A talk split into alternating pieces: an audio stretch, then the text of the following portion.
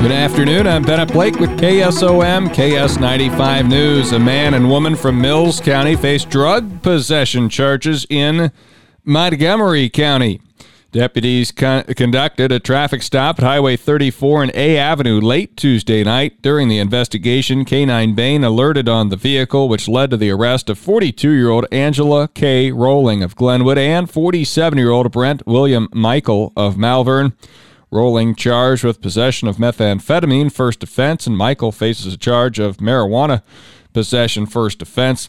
The two are being held on $1,000 bond. Incumbent State Senator Tom Shipley from Nodaway is running for re election in the newly drawn 9th Senate District. He appeared with Republican candidates in front of the Cass County Republican headquarters this past week and talked about a woman he visited with at a local restaurant. Three weeks ago, I went into the subway in Corning, Iowa on a Sunday night to get supper. Now, we ain't got a lot of options in Adams County on Sunday night, but that's such a great place to go.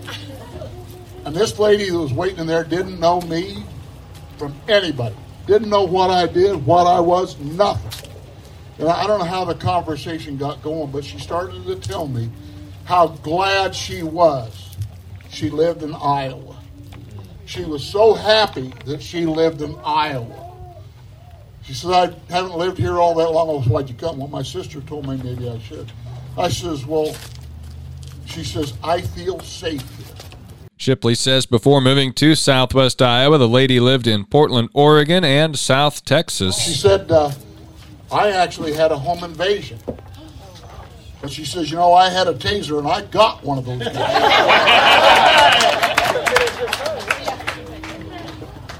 so that's, and I'm up the road, I've got an acreage just been sold. The people that are moving there are coming from Nebraska. I got a brother in Illinois wants to get out of there so fast he can't stand it. We're hearing that in other towns around southwest Iowa. People coming from other states because it just ain't fit to live there anymore. And that's sad that's happened in America. So we got to hang on to our part. The newly drawn 9th District includes all of Cass, Adams, Montgomery, Page, Taylor, Ringgold, and the western portion of Union County. Shipley is running against Democratic challenger Tripp Narup. Officials with the Pottawattamie County Sheriff's Office 911 Communications Center have been informed that the Verizon Wireless 911 service outage has been restored. Verizon Wireless customers in Pottawattamie County may now dial 911 directly to call for an emergency. No additional information has been provided to local officials regarding the cause or nature of the outage earlier today.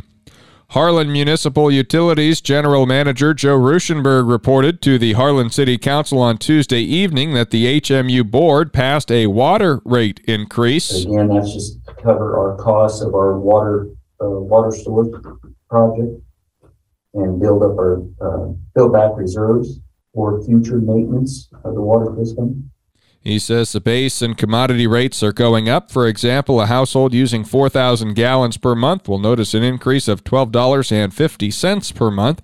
The rate increase goes into effect in December.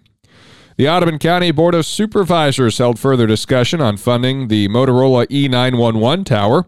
The use of urban renewal funds appears to be ruled out. Urban renewal uh, funds from the wind, wind turbines are probably kind of a um, not being, we're not going to probably be able to use those, um, which kind of funnels us toward funding either through Motorola, local bank, or uh, or a general obligation bond. Um, at any rate, um, the uh, price tag is still about 2.9 million. Supervisors Chairman Doug Sorensen says the reason for ruling out urban renewal funds, which is not finalized yet, is because it's hard to tie that to economic development. Chairman uh, Supervisor Doug Sorensen says they'll consider separating the tower from the rest of the equipment to see if that could help lower the cost. Travel Iowa lists Atlantic as the number one Christmas destination during the Christmas season. The uh, town has 200,000 lights illuminating six blocks in the city park and on Main Street. Here's Executive Director of the Chamber, Bailey Smith. I look forward to Christmas in Atlantic every year. It's a really big tourist season for Atlantic with people traveling not just from all over the state, but also outside Iowa.